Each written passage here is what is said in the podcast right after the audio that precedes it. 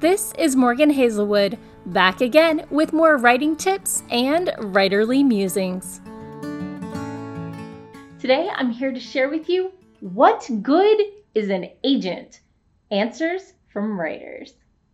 If you've been paying attention to the literary agency world in the last month or so, you've probably heard about the embezzlement conviction of Darin Webb. The accountant for the 49 year old UK literary agency, Donadio and Olson. Webb's total theft $34 million. Million! So then this opinion piece came out on kriswrites.com with a Kris with a K and was passed around warning of the dangers and lack of oversight for all agents. It may have left you wondering if you ran across it. With all the risks, why would I want a literary agent?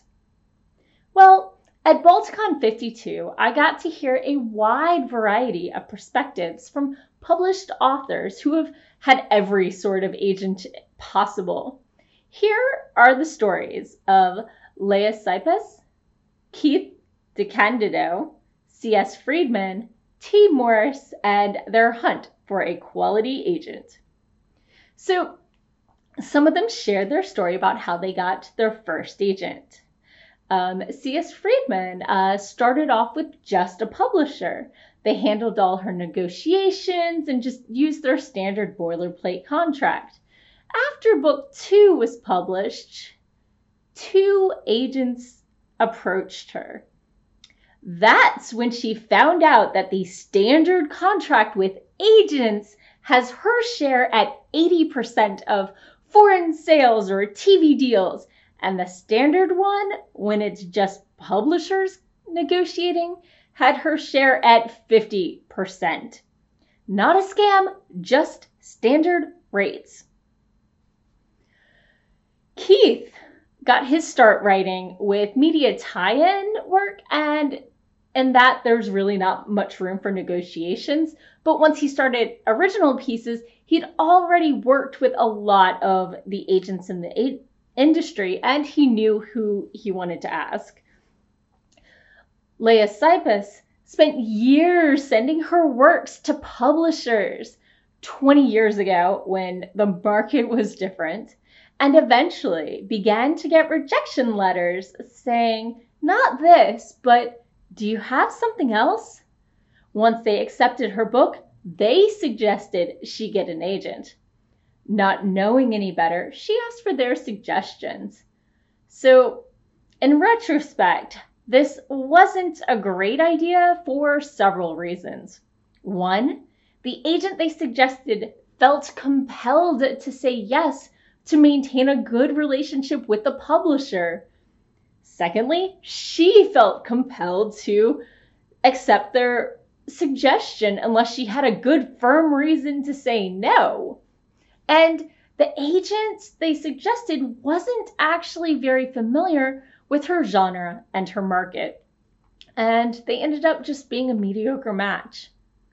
So, what do agents do for you other than the money which a good contract lawyer might help with, what other reasons are there to get an agent? Well, they're your biggest fan.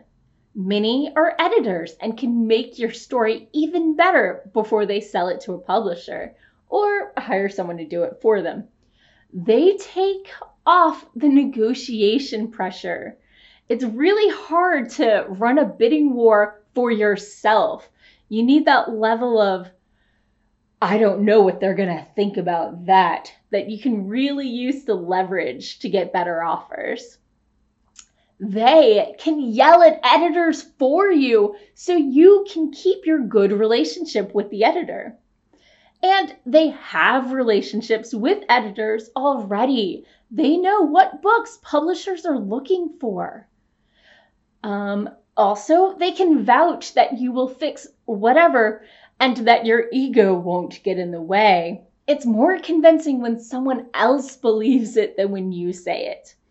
They manage your IP, your intellectual property. And a good agent is neither a pushover nor belligerent. They'll do right by you without making your publishers' lives hell.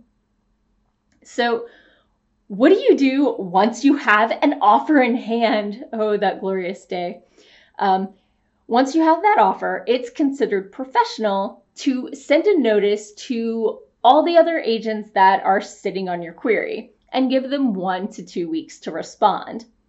Do not lie to agents to get them to respond faster. Agents talk. Even if it works this time, they'll pay attention when you say it again. Two weeks um, is about the limit that you should give them to get back to you, though. Maybe three if it's a summer or the holidays.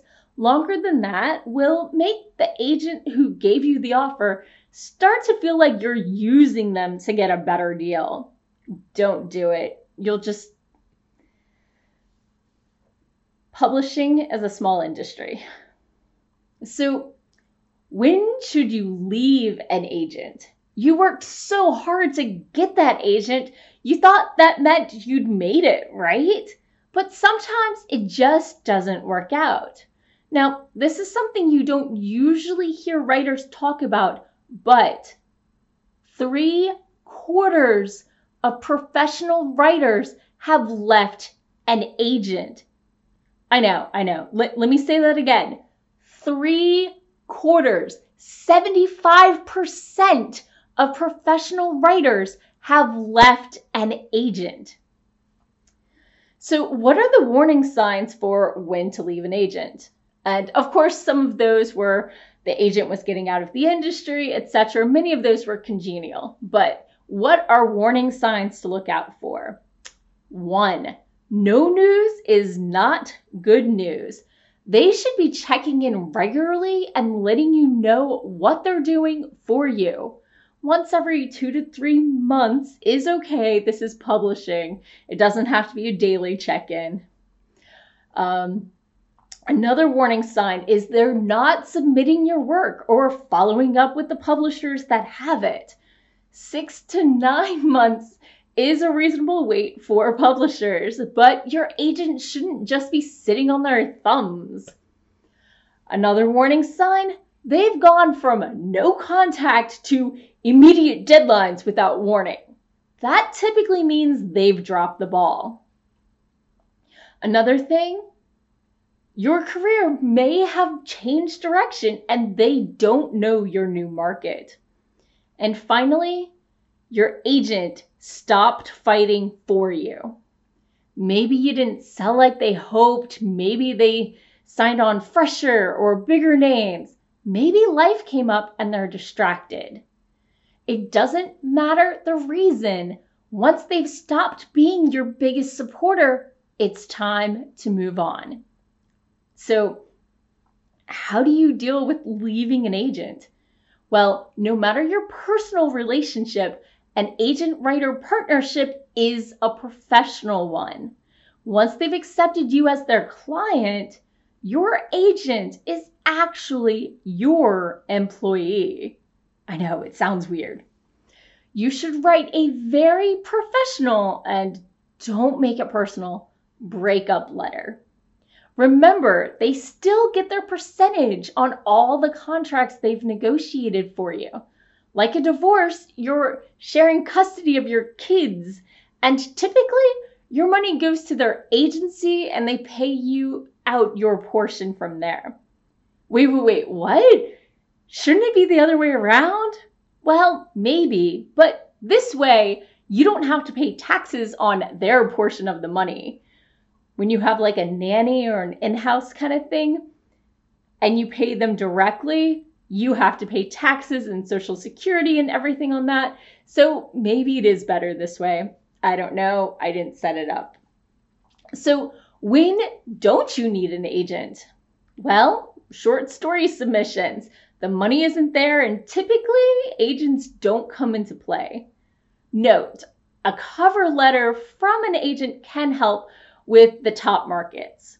Um, You don't need an agent to submit if the publisher does anything to ask for manuscripts.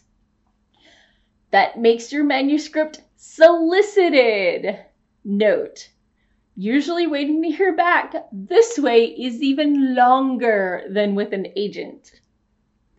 And if the agent you're talking to is schmoozing and talking about how they can see it as a movie, move on. Movies are a hard field to break into, and literary agents have about nil influence there. Don't believe them, just move on. So, we've talked about how agents are your your interface with the publisher very often. Well, let's talk a little bit about publishers. Publishers are always looking for the next big thing. Small publishers are hungry. But before you opt to go with a small publisher, pay attention to their audience, their resources, their current markets, and the quality of their products. Now, traditional publishers have known names lined up and will bump new authors if they're worried about the market impact. Their lead books get all the marketing money and the rest are ignored. But they get you into every bookstore in the country. So their lack of marketing is still exponentially greater than most small publishers can hope to achieve. You typically get a smaller advance for much wider distribution. And that's all for today. Thanks for listening. If you enjoyed this episode, hit that subscribe button and share it with all your friends. It goes a long way towards helping people find me. And I'll be back again next Monday with more writing tips and writerly musings. Bye bye.